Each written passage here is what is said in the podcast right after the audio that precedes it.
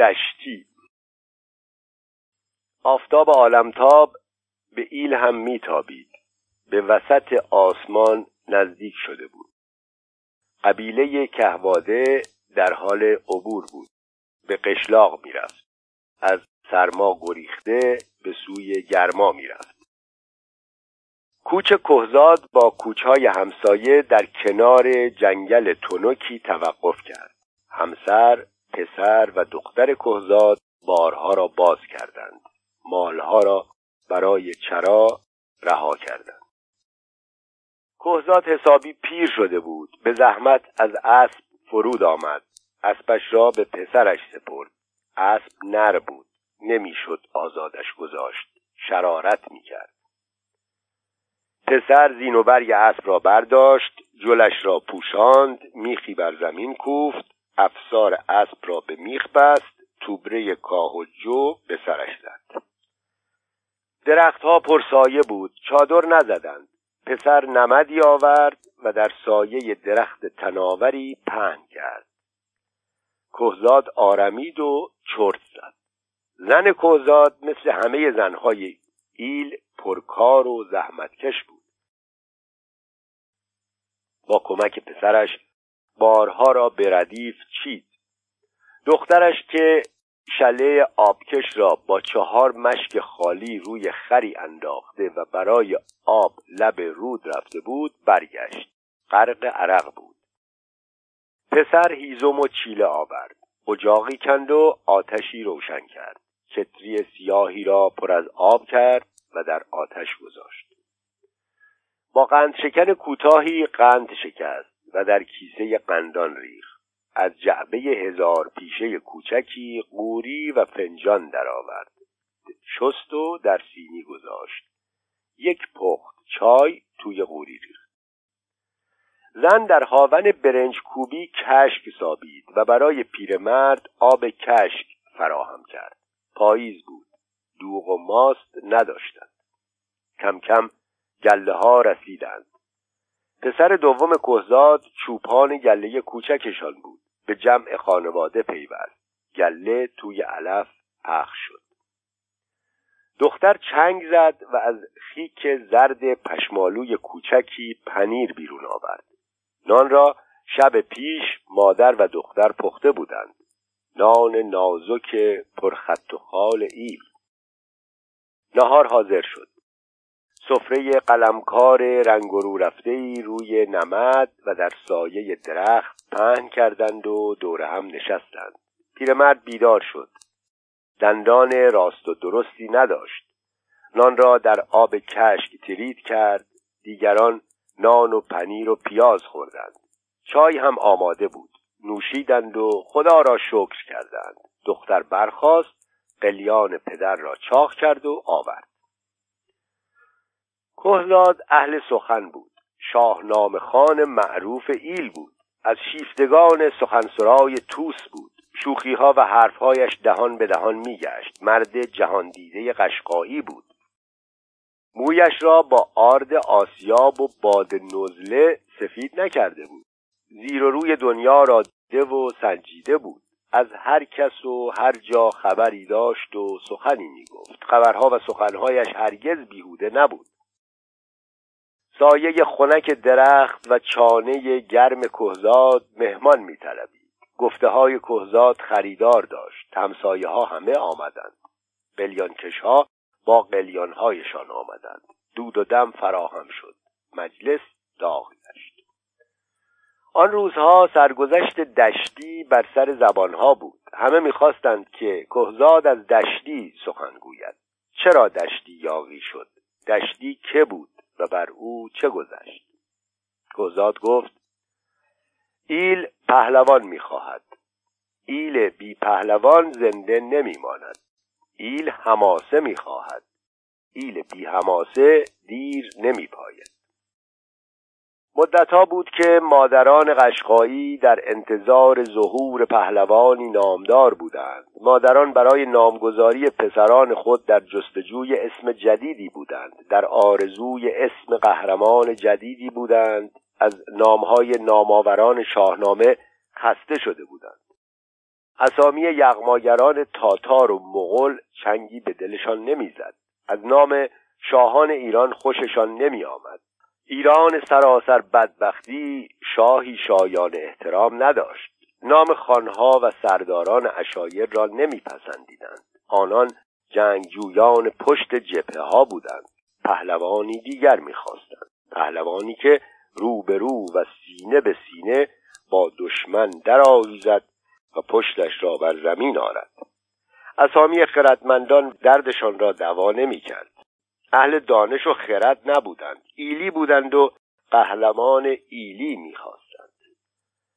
دنیای نبردهای تن به تن گذشته بود و مادران از زادن و پروردن فرزندان پهلوان ناتوان شده بودند. مدتها بود که از قشقایی قهرمان نامداری پا نمی گرفت بودند و آمدند مردانی که درخشش و تابشی داشتند. بودند تیره ها و طایفه هایی که فرزندانی دلیر و دلاور به صحنه آوردند. ولی هیچ یک و هیچ کدام راهی و جایی چنان که شاید و باید در دلها باز نکرد و مادران فرزند برومندی را که میجستند نیافتند.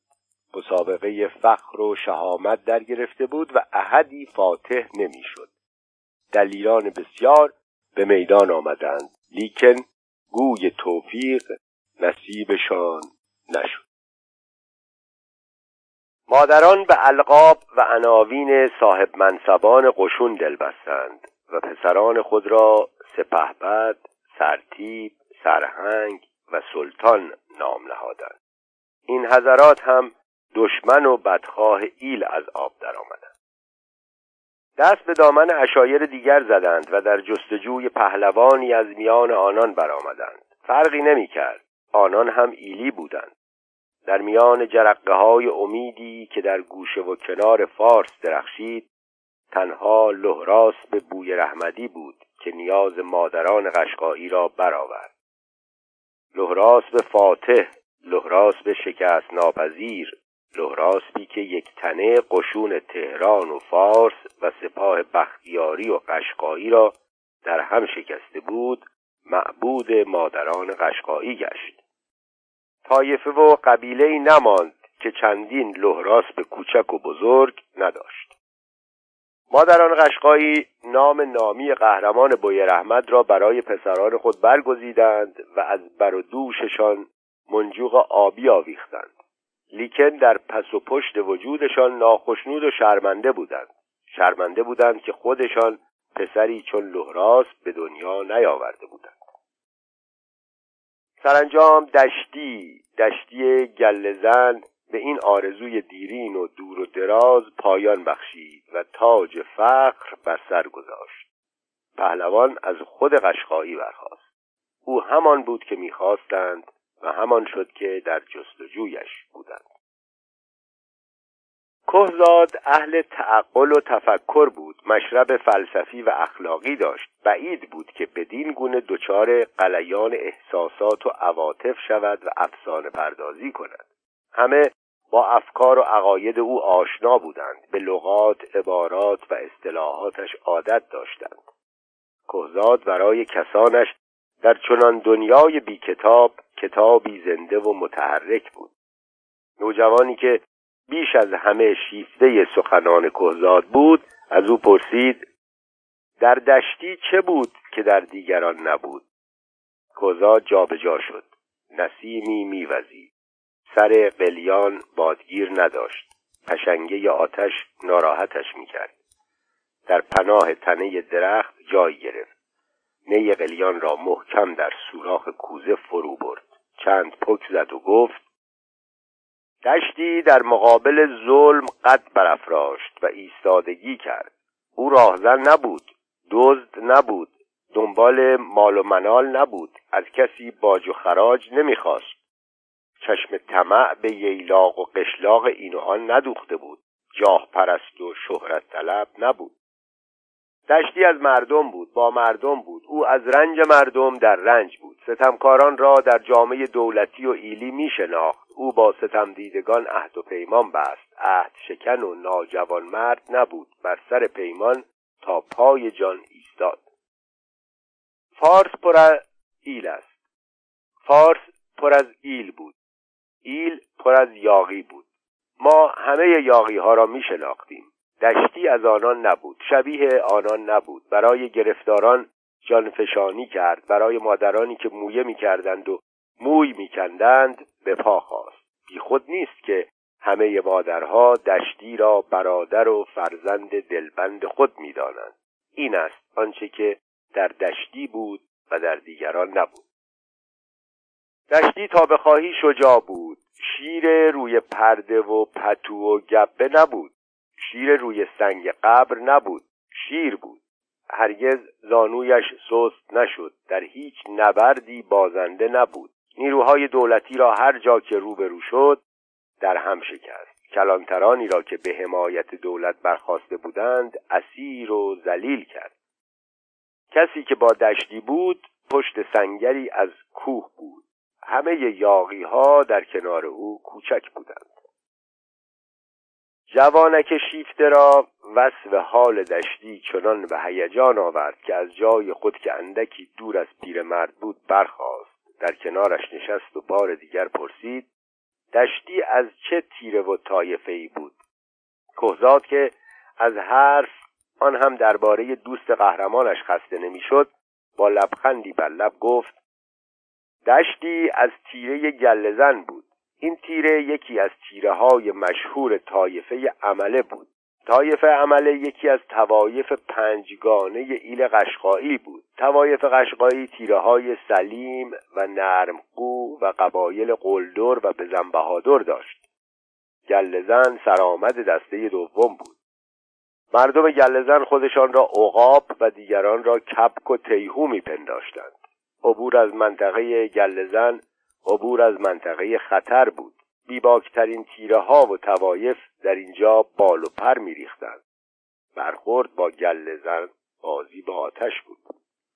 هر یک از قبایل قشقایی به محصولی و هنری شهرت داشت. کشگولی به قالی های بی بی باف خود ناز میفروخت. در شوری به اسب زیبا و سوار سبک پا میبالید. شش بلوکی ثروت و مکنت خود را به رخ می‌کشید. فارسی مدان به شوخی و مهمان نوازی آوازه داشت. عشق و عاشقی و ترنم و موسیقی راه و رسم ساربان ها بود. صادرات عمده گلزن هم مردان شجاع و یاغیان سرکش بود. گل ها سرکش و مغلور بودند. باج به فلک نمی‌دادند. از لحجه کلامشان که با دیگران فرق داشت پیدا بود که چه غروری در سر داشتند. انگامی که لب به سخن میگشودند گویی فرمان می‌دادند. سیمای گلزنها هم سیمای دیگری بود از همه زیباتر بودند. بلندی و باریکی برازنده اندامشان بود. در عروسی ها آنگاه که زنان گلزن پای به میدان رقص می نهادند و گرد آتش جشن می چرخیدند مثل این بود که سروهای نورسته شیراز به حرکت درآمدند. همسر کوزاد که در گوشه آرام و خاموش مجذوب بیان شوهر بود به صدا درآمد و گفت پس سفرهایت به طایفه گل زن و دیدارهایت از دشتی بی منظور نبوده است. همه خندیدند. کوزاد بیش از همه خندید. چای و قلیان تازهی خواست و باز رشته کلام را به دست گرفت. قیام دشتی با یک تفنگ آغاز شد. تفنگ برای مرد ایلی مثل آب بود برای ماهی. مانند هوا بود برای موجود زنده. مرد ایلی نمی‌توانست بی تفنگ زندگی کند. روزی از صحرایی میگذشت پر از آهو. روز دیگر به جنگلی می‌رسید پر از گراز. یک صبح در کنار بیشه چادر میافراشت که دراج فراوان داشت. یک عصر از کوهی بالا می‌رفت که بر سر هر سنگش کپکی نشسته بود. در یک جا گل به گلش می‌زد. جای دیگر پلنگ اسبش را میدرید. در تل و تپه ها قوچهای وحشی و در کوه و کمرها پازنهای درشت هوس شکارش را میانگیخت. گاه ستمی می‌دید و گاه به انتقامی برمیخواست. مردم ایل گرفتار تب تفنگ بودند. دوش بی تفنگ را شرماور میپنداشتند. سوار بی تفنگ را از پیاده کمتر میشمردند. بسیار بودند کسانی که بهای تفنگشان نیمی از ثروتشان بود. جشنها و عروسیها بیشلی که تفنگ ماتم و عذا بود خواستگار بی تفنگ آب در هاون میکود دختران ایل فقط به دام جوانانی میافتادند که قزال را در بیابان و شاهین را در آسمان به تیر میدوختند. زنان ایل تنها به مردانی دل میبستند که دستشان با تفنگ و پایشان با رکاب آشنا بود. کار مردان ایل با تفنگ و به ویژه با تفنگ پنج تیری به نام برنو به عشق و عاشقی کشیده بود. تفنگ قشنگ خوشدست موشکاف دوربردی بود. شکل و شمایلش دل می برد ساخت یکی از شهرهای فرنگستان به نام برنو بود. اشایری ها این تفنگ را به نام این شهر برنو میخواندند. سرتاپایش را مثل یک بت میآراستند و به عبادتش میایستادند. بر قنداق براغ شفافش که به رنگ طلایی بود و رگه های زیبای مغز درختی سرخ و عنابی داشت چهره میمالیدند و تصاویر خودشان را در آن مینگریستند. به پیش قنداقش زر و زیور میبستند. برایش شعر می سرودند. دختر زیبا را برنو می گفتند. یار بلند بالا را برنو می خواندند. معلوم نبود که زن و برنو کدام یکی را بیشتر دوست داشتند. هر مردی در آرزوی دو برنو بود. برنوی بر دوش و برنوی در آغوش. یاد برنو یاد روزگار اقتدار ایل روزگاری که برنوها بر دوش جوانها را میآراست همه را در سکوت قمالودی فرو برد. پیرمرد نیز قیلان به دست به تنه درخت تکیه کرد و مدتی از گفتار باز ماند و سپس با آهی تلخ و نگاهی ژرف به افقهای دور به سخن آمد. ایل در چنین حال و هوایی بود که ناگهان دولتی ها بیان که به سرانجام کار بیاندیشند به خیال خلع سلاح و تفنگ بگیری افتادند و افسران ایران را به جای مرزها به سوی اشایر فارس حرکت دادند. یادشان رفت که با این بازی چه آتشی میافروزد. خبر در همه جا پیچید. خبر نبود. طوفان بلا بود. از آن طوفانهایی که درختان تناور را بر زمین میافکند. عشق مردم را شور و حال مردم را غرور و جلال مردم را سرگرمی مردم را نیمی از ثروت و مال مردم را به زور و به رایگان گرفتن سهل و آسان نبود. پادگانها در معابر اشایر مستقر گشتند. راه های ایل بند آمد. مسیر مستقیم مردم از جلگه های هموار به کوهستانهای پرپیچ و خم کشید. کوچهای آرام روزانه به فرارهای پرقوهای شبانه بدل شد. دشتها از چادرها توهی ماند. تفنگها از دوشها فرود آمد و در قارها جای گرفت. قطارها از کمرها باز شد و در خورجینها فرو رفت. جنگ و گریز آغاز گشت. یک اتفاق کوچک کافی بود که آسایش و آرامش طایفه ای را برهم زند. روزی در دامنه کوه دنا و در ساحل رود ماربر به چادر یکی از کتخدایان طایفه عمله پیاده شدم. قبیلش تازه از راه رسیده بود. هنوز نان و آبی صرف نشده بود که بر تپه پر ارژن روبرویمان گرازی نر و سهمگین ظاهر گشت. پست خلع سلاح نزدیک و تفنگ و فشنگ پنهان بود. نوجوان برومند خانه در حیرت و حسرت بود که چه خاکی بر سر دیو انان گسیخته وحشی بریزد که ناگهان مادرش از جا برخاست و به سرعت از مفرش قرمزی که نهانگاه اسلحه بود برنوی را با یک خشاب فشنگ بیرون کشید و خطاب به فرزند گفت مگر زنده نیستی؟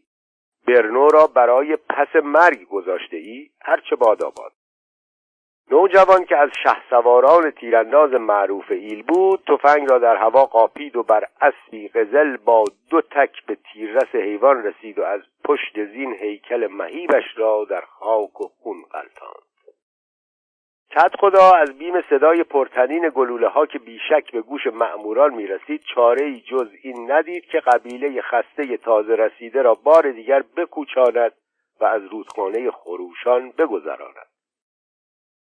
قشقرق عجیبی به پا خواست گله ها را با آب زدند. بارهای باز کرده را از نو بر مال بستند. اسبها را زین کردند. انسان و حیوان زن و مرد و بزرگ و کوچک بار دیگر به راه افتادند. در میان آن همه قیل و قال زجه پیرزنی درمانده را که بر پشت شطوری از رودخانه مواج میگذشت و زمین و آسمان را به باد نفرین گرفته بود هیچگاه فراموش نمی کنم پیرزن به کت خدا و زن و فرزند کت خدا و بیش از آنان به افسران خلع سلاح نفرین میفرستاد. زنهای تیره کهباده نیز مانند مردها مسهور گفتار کهزاد بودند ولی در حضورش قلیان نمیکشیدند. و هرگاه که هوس دود و دم می‌کردند به چادرهای خود می‌رفتند و با عجله باز میگشتند. یکی از آنان در بازگشت ظرفی پر از کشمش سبز و شیرین آورد در کنار پیرمرد نهاد و آزادانه و بیخیال پرسید آیا همه مردان اشایر تفنگهاشان را تحویل دولت دادند؟ کهزاد با نگاهی تنزالود و پرمعنی به او و شوهرش که در گوشه دیگر مجلس ساکت و خاموش آرمیده بود گفت شما بهتر از من می‌دانید که خیلی ها تفنگهاشان را نگاه داشتند. ایلی که این همه کوه بلند جنگل انبوه و مردان شجاع دارد به آسانی خلع سلاح نمی شود لبخند رضایت و غرور بر چهره ها نشست و پیرمرد ادامه داد. فقط ترسوها و توانگرها بودند که پیش قدم شدند و آنچه را که داشتند تقدیم کردند. ترسوها از ترس جان و توانگرها از بیم مال تفنگها را تحویل دادند ولی آسوده نماندند. افسران خل سلاح مجاب نمی شدند بدگمان بودند. تفنگهای بیشتری می‌خواستند در اندیشه نشان و درجه بودند. قسمها را باور نمی کردند. کار به شلاق و شکنجه می کشید بسیاری از کسانی که دستشان به دهانشان می رسید ناچار شدند که اسلحه این و آن را به بهای گران بخرند و تسلیم کنند. برخی از آنان برای تهیه و تحویل تفنگ همیان پول بر کمر بستند و تا لب دریا هم رفتند. مردان بیباک زیر بار زور نرفتند. دشتی یکی از آنان بود. سلاحش را برداشت و به کوه و بیابان زد.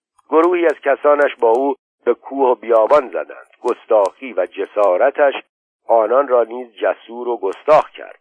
دل و جرأتش به عده بسیاری دل و جرأت بخشید. دشتی آدمی نبود که تنها بماند. به زودی دار و دسته به هم زد. رفتار و سلوکش طوری بود که شمع جمع شد. چوپانزاده ای بیش نبود. دعوی آقایی و ریاست نداشت. خون و میراث کت خدایی نداشت ولی در ذاتش هنری نهفته بود. همه او را به ریش سفیدی پذیرفتند. او یک نهزت ضد ظلم را در ایل گذاری کرد. دشتی سواد خواندن و نوشتن نداشت. لیکن عاقل و هوشیار بود. به عکس دشمنانش که باسواد بودند ولی عقل راست و درستی نداشتند. رفیق نکته سنجی به نام کیامرس بک داشتم که می گفت عقل و فهم از دو چیز میگریزند. از چهار دیواری و سواد. راست می‌گفت. شهری ها و دولتی ها سواد دارند ولی عقلشان کم است. سواد عقل هم به درد نمی‌خورد. به تفنگی میماند که پسنشین ندارد. عقل و سواد دو چیز از هم جدا هستند. کم اتفاق میافتد که با هم باشند. جای عقل در کله است و جای سواد در سینه. سینه من هم پر از شعر و تاریخ و قصه است ولی کلم خالی است.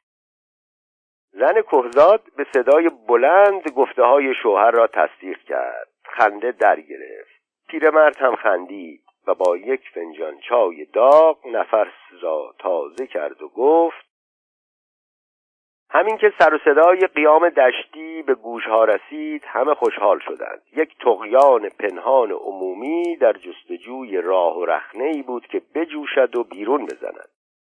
مردم ناراضی در پی مردی بودند که نخستین گام را بردارد. همه تشنه قهرمانی بودند که پرچم مخالفت را برافرازد دشتی همین قهرمان بود. ظلم و جور معموران حکومت چنان اوج گرفته بود که مردم هر مخالفی را از هر قوم و قبیله که بود دوست می داشتند برای آنان فرقی نمی کرد که مخالف چه می خواهد و چه می گوید نارضایتی از عمال دولت به قدری بود که مردم عاشق بیقرار مخالف ها و یاقی ها بودند.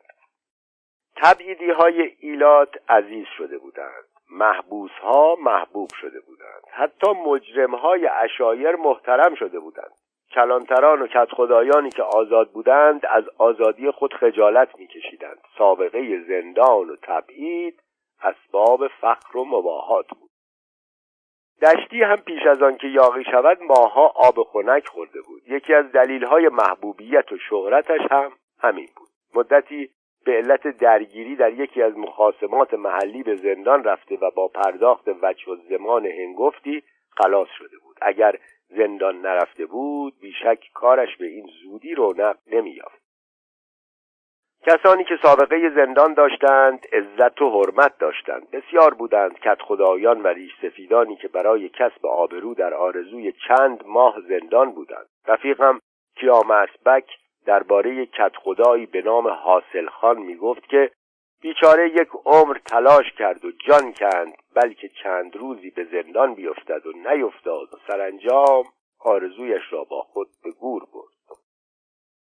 خنده جمعیت فرصتی داد که کهزاد جایش را که آفتاب گرفته بود عوض کند. نمدش را به سایه بردند و پیرمرد نیمه خسته سخنانش را از سر گرفت. کار دشتی به زودی بالا گرفت.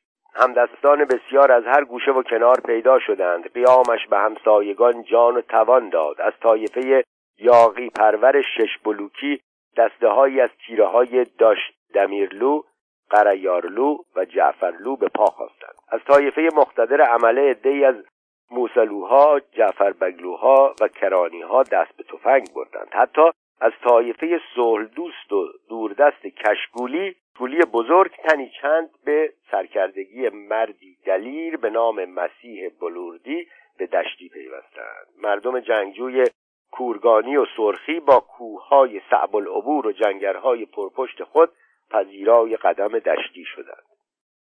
دشتی چاره جز تهیه اسلحه کافی نداشت. پاسگاه های پراکنده و پست های متفرق در مناطق اشایری آسانترین و مطلوبترین منابع تفنگ و فشنگ بودند. پاسگاه های دادنجان، دهرم و آب گرم با چند واحد دیگر به سرعت و بدون تلفات سنگین تسلیم و خلع سلاح شدند.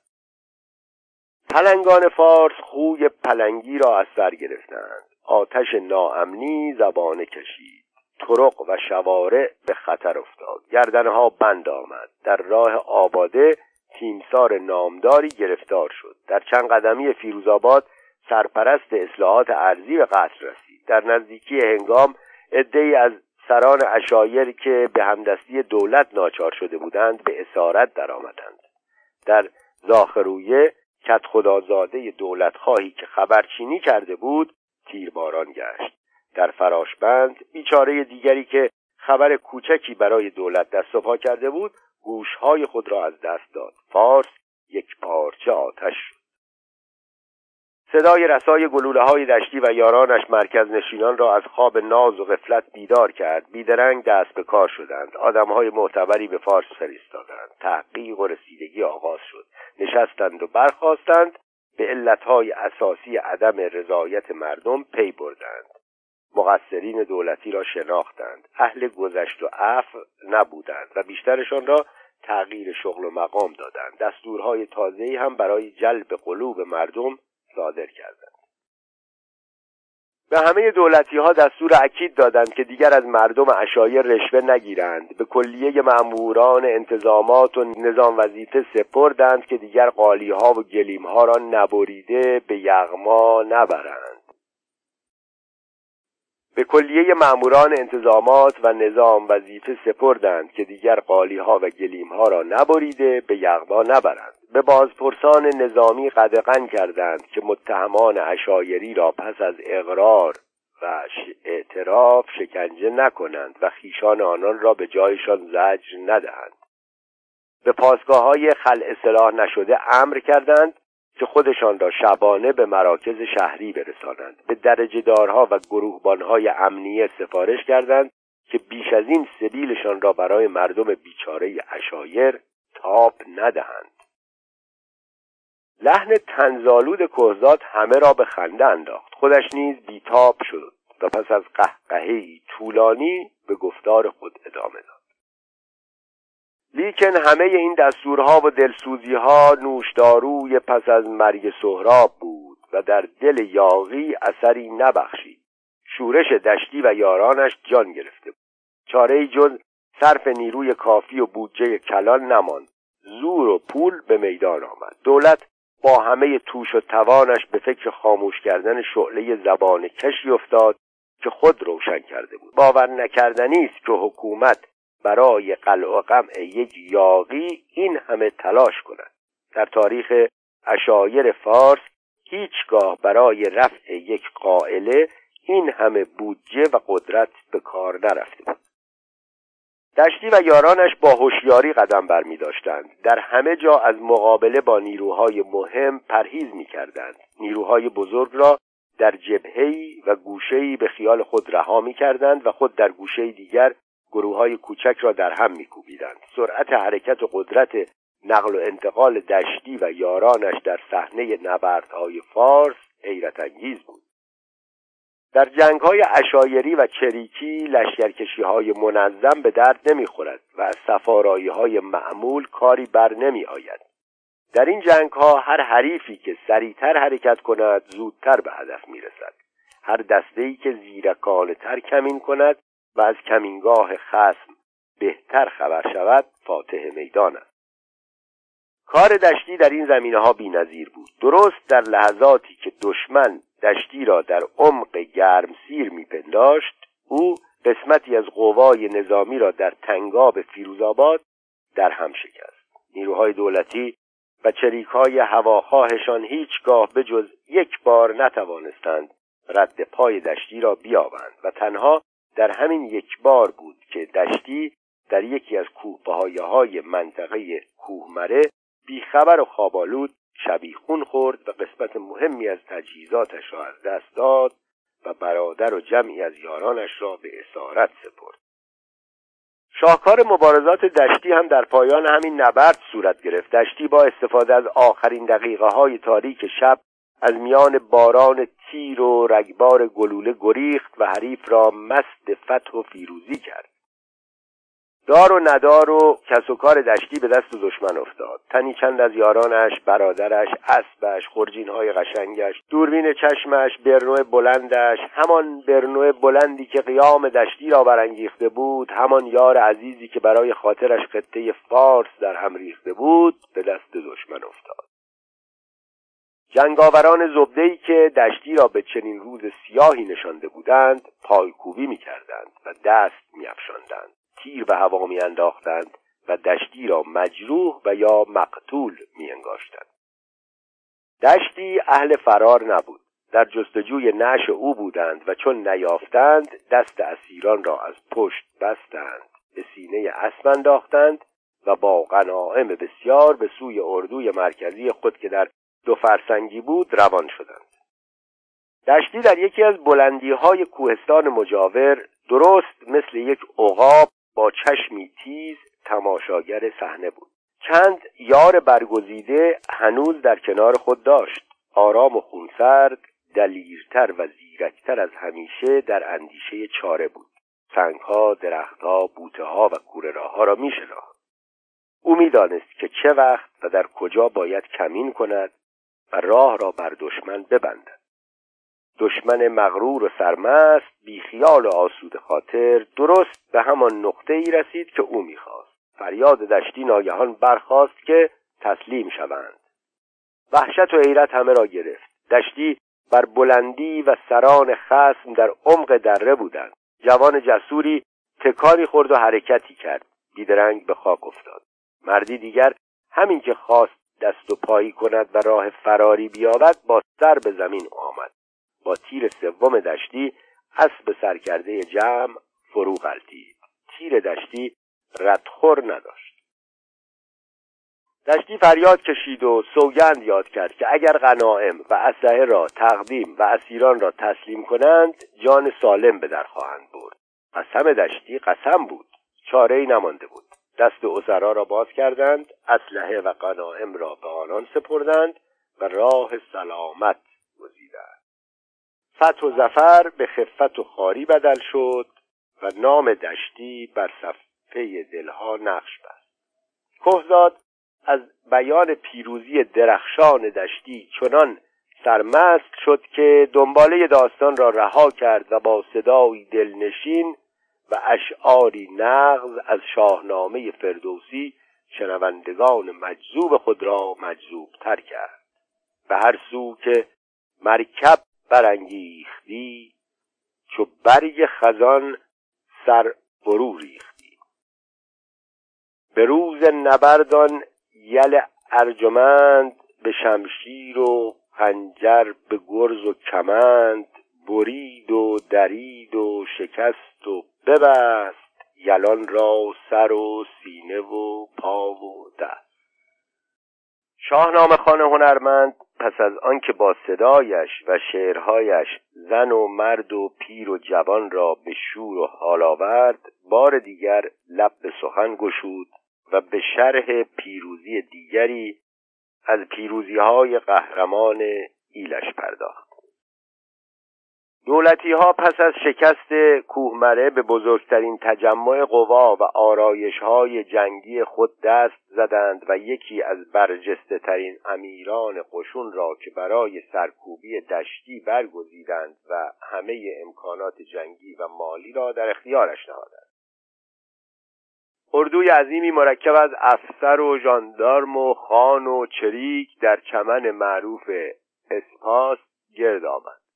چمن پهناور آسپاس با کوهها و مراتع پیرامونش فضای حیاتی توایف گلزن و همسایگان گلزن بود.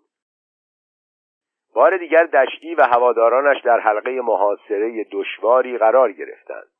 گذشته از نیروهای دولتی جمع کثیری از خانها و کلانتران با زبده ترین چریک های اشایر آماده کارزار شد.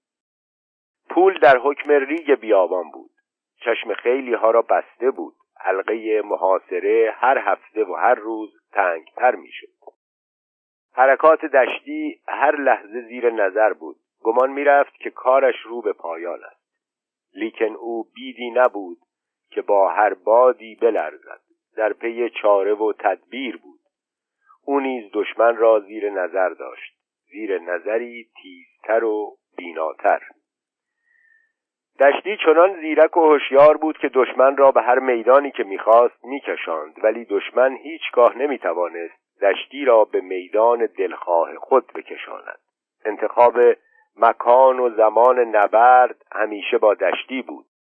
او به شیوه دیرین خود از مقابله با نیروهای عظیم پرهیز می‌کرد و پیوسته با قافلگیری و تردستی به آن جناح از نیروهای خسم میتاخت که ضربه پذیرتر بود. در جنگ آسپاس هم دشتی همین شیوه را به کار برد. دامنه های کوهسار لیلمان و ساعات عصر را برای نبرد نهایی انتخاب کرد. دامنه های لیلمان را به این سبب برگزید که در آنجا دشمن ناتوانتر بود. ساعات عصر را به این دلیل انتخاب کرد که کار به شب می‌کشید و شب برای دشتی و فقط برای دشتی مثل روز.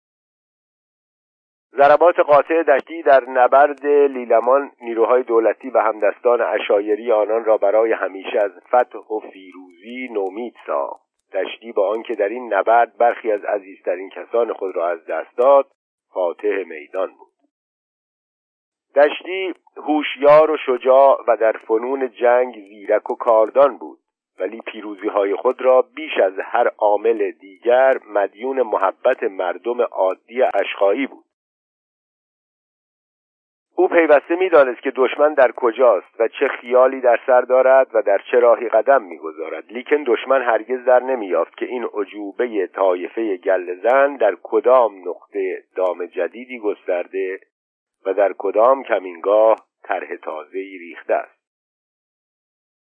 نیروهای دولتی و همکاران محلی و ایلی آنان به صدها دستگاه بیسیم و وسایل دقیق مخابراتی مجهز بودند و دشتی فقط مردم عادی قشقایی را داشت. مردم قشقایی با هزاران چشم با هزاران گوش و با هزاران زبان برای دشتی می‌دیدند میشنیدند و می‌گفتند و انبوه آلات و ادوات ارتباطی دشمن را قاتل و بیثمر میساختند قشونکشی ها بیثمر ماند.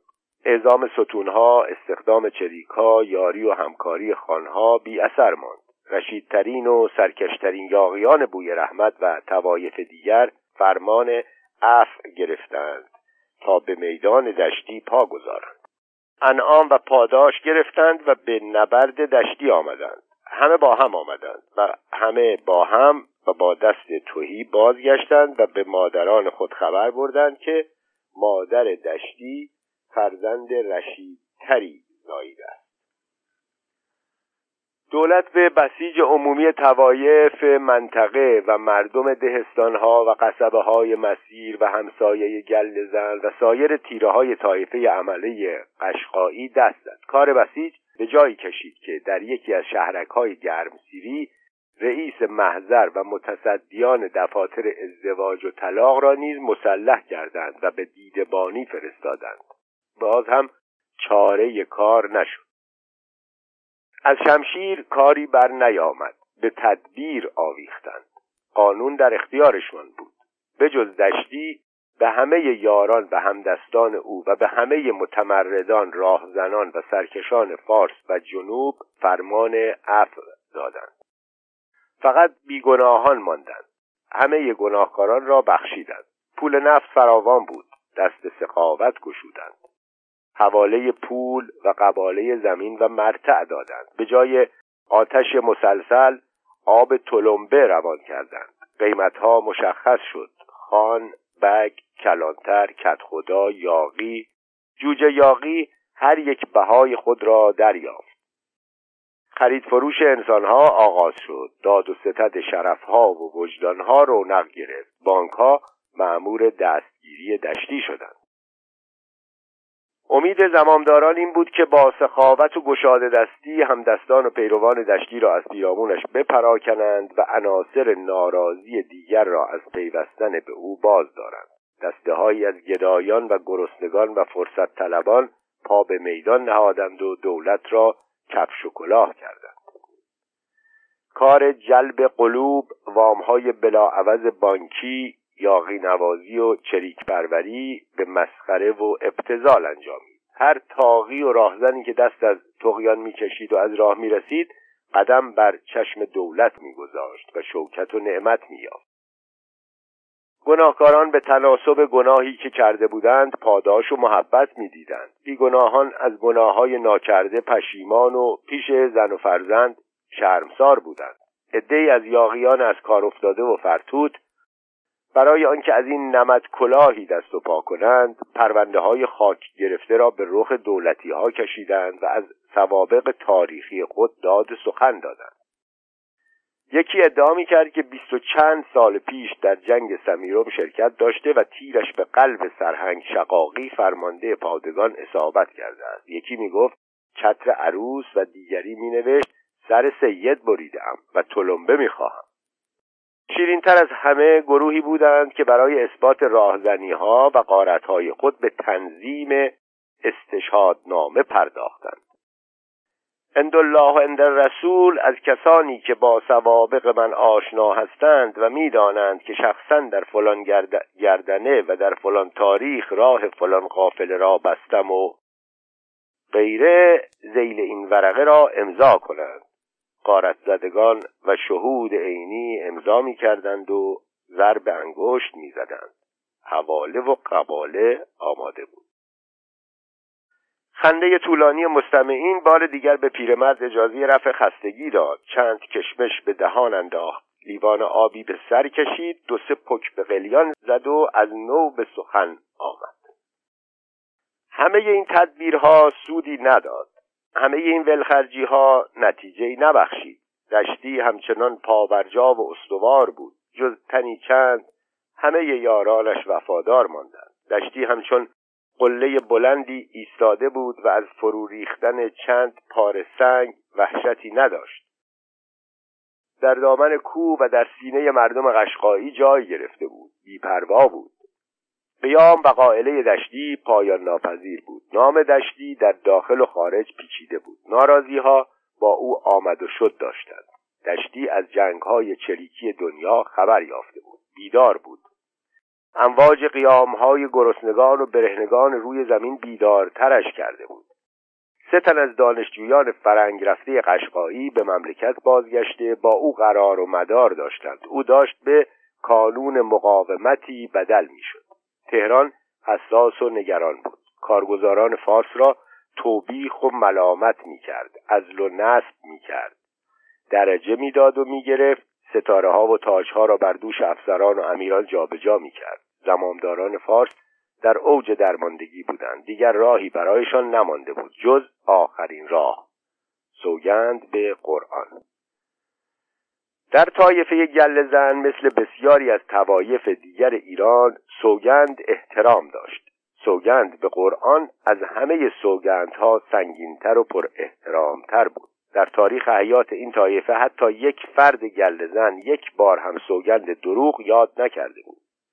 اگر مدعی و مال باخته ای با قرآن وارد خانه گل زن می‌شد کار گل زن تمام بود. الماس اگر برده بود آدم اگر کشته بود اقرار می‌کرد. واسطه و دلال فراوان بود. دولتی ها سوگند یاد کردند که دست از دشتی اسلحه دشتی و دار و دستی دشتی بردارند و او را در مراتع زمستانی و تابستانی آسوده بگذارند. دشتی نیز پذیرفت و قسم یاد کرد که از تقیان و تحریک و آمد و شدهای مشکوک بپرهیزند و به زمامداران و کاران فارس مهلت دهد که با گذشت زمان فرمان افوش را به توشیح برسانند. قرار بر این شد که برای رتق و فتق امور و حل مشکلات افسری با یک گروهبان بدون بیسیم و بدون اسلحه رابط بین دولت و دشتی و یاران دشتی باشد. دشتی با همه اعتقادی که به قول و قرار و قسم داشت آنقدر ساده و زود باور نبود که آسود خاطر باشد و بی دغدغه زندگی کند. خودش و کسانش دست به تفنگ گوش به زنگ و چشم به دوربین پیوسته گذرگاه ها و معابر را می پاییدند و لحظه ای از مراقبت قفلت نداشتند و از افسر و گروهبانی بدون اسلحه و بیسیم ترس به دل راه نمی‌دادند.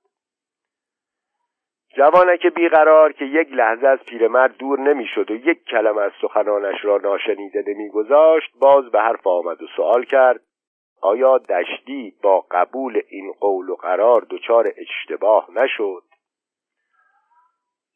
کهزاد با چهره چین خورده و چروکیده و در هم گفت دشتی به گذشته زمان نیاز داشت. در یارانش آثار خستگی و فرسودگی می‌دید. زن و فرزند داشت. به زنش و فرزندانش عشق میورزید. او هم می‌خواست که به زندگی خود سر و صورتی بدهد.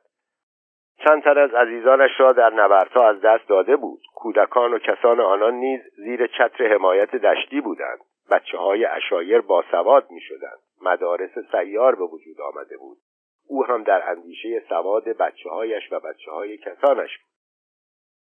دشتی یک مرد جوان درس نخوانده گلزن بود. امام نبود پیر و پیغمبر نبود. از باطن این و آن خبر نداشت. از آینده خبر نداشت. با این حال من اگر باید فقط یک بار دشتی را سهلنگار بدانم در همین جا از اینکه پیشنهاد دولتی ها را پذیرفت ایرادی ندارم. ولی او میبایستی درباره افسری که مأمور ارتباطش بود بیش از این دقت می‌کرد. این از افسر از میان هزاران افسر دستچین شده بود. به رشادت و کین توزی اشتهار داشت. دشتی میبایست میاندیشید که چرا چون این افسری را برای کار او برگزیدند. به هر حال دوران متارکه آرام میگذشت. بوی صلح و صفا میآمد. بچه ها درس میخواندند. زنها فرش میبافتند. دشتی به گسترش روابط سالم و دوستانه خود با همسایگان ترک و تاجیک سرگرم بود. مهمان می آورد به مهمانی می رفت زندگی او و یارانش چهره عادی به خود می گرفت لیکن محبوبیت و نفوذش در دلهای مردم روزافزون بود و دولتی ها با چشم باز به آنچه که میگذشت مینگریستند. آنان نمی توانستند احتمالات را از یاد ببرند. دشتی آتش زیر خاکستر بود. توانایی ایجاد بلوای دیگری را داشت. نارضایتی عمومی زیاد بود. جرقه ای از جانب دشتی کافی بود که انبار باروت را مشتعل کند. کهزاد به پایان داستان نزدیک می‌شد. اندوهش جانفرسا بود. ولیان را در دست داشت و نمی‌خواست به پایان داستان برسد اما چاره نداشت و گفت روزی دشتی برای حل و فصل اختلافات مرتع مهمان قبیله کوچک همسایه شد. چادرهای قبیله رحیمی در یکی از چمنهای آسپاس برپا بود. خانه کت خدا را آب و جارو کرده کف چادر را با فرشهای رنگین زینت داده بودند. از سراپرده چادر منگوله های سرخ و سفید آویخته بودند. زن و مرد پیر و جوان برای دیدن دشتی در تب و تاب بودند. کودکان از شور و شوق به هوا می پریدند رحیمی ها مردم سالم و بیازاری بودند. اهل جنگ و خصومت نبودند. اسلحه نداشتند. همسایه گل زن بودند. دشتی سوار بر اسب خود رسید. یار دیرینش مسیح با او بود. دو برنو بردوش داشتند. دو قطار دو ریس زیب کمرشان بود.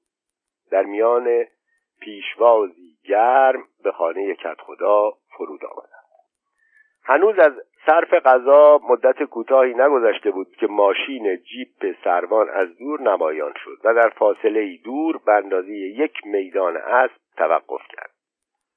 سروان و گروهبانش پیاده شدند و به سوی چادر مهمانی به راه افتادند. تفنگ نداشتند.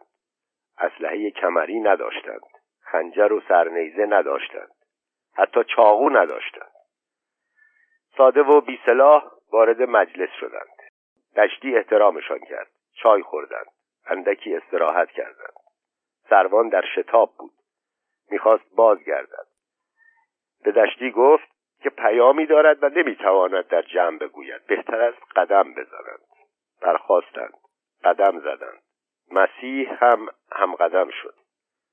مسیح هیچگاه دشتی را ترک نمی گفت دو مرد مسلح ایلی از دو افسر و گروهبان بی اسلحه بیمی نداشتند. قدم زنان به ماشین نزدیک شدند. همین که دشتی برای خداحافظی دست به سوی سروان دراز کرد و او دستش را محکم فشرد راننده ماشین بیرون پرید سلاح کمری در دست داشت. تیرانداز نخبه ای بود. سروان و گروهبان در یک لحظه فاصله گرفتند و دشتی و مسیح در خاک و خون فرو خفتند. مسیح سر تیر رفت ولی دشتی جان داشت تقلا کرد با سروان گلاویز شد. چیزی نمانده بود که تفنگ را سر دست بگیرد و انگشت به ماشه برساند ولی گروهبان و راننده که آزاد بودند دو نفری بر سرش ریختند و کارش را ساختند. تا میزبانهای بیخبر و بیگناه چشم بر هم زدند ماجرا پایان یافته و ماشین رفته بود. کهزاد پیر هنگامی که جریان مرگ دشتی را بیان می کرد پیرتر شده بود. صدای پرتنین و گرمش سرد و بیروح شده بود. از آن عبارات پرتنتنه و حماسی اثری نبود. تلفظ کلمات برایش دشوار بود. کلمات را شمرده یک نواخ بی زیر و بم و به زحمت ادا می کرد اشک در چشمش جمع شده بود بغض گلویش را گرفته بود بغض گلوی همه را گرفته بود. همه گریستند. مادرها بیش از دیگران گریستند. بر مرگ فرزند رشید ایلشان به صدای بلند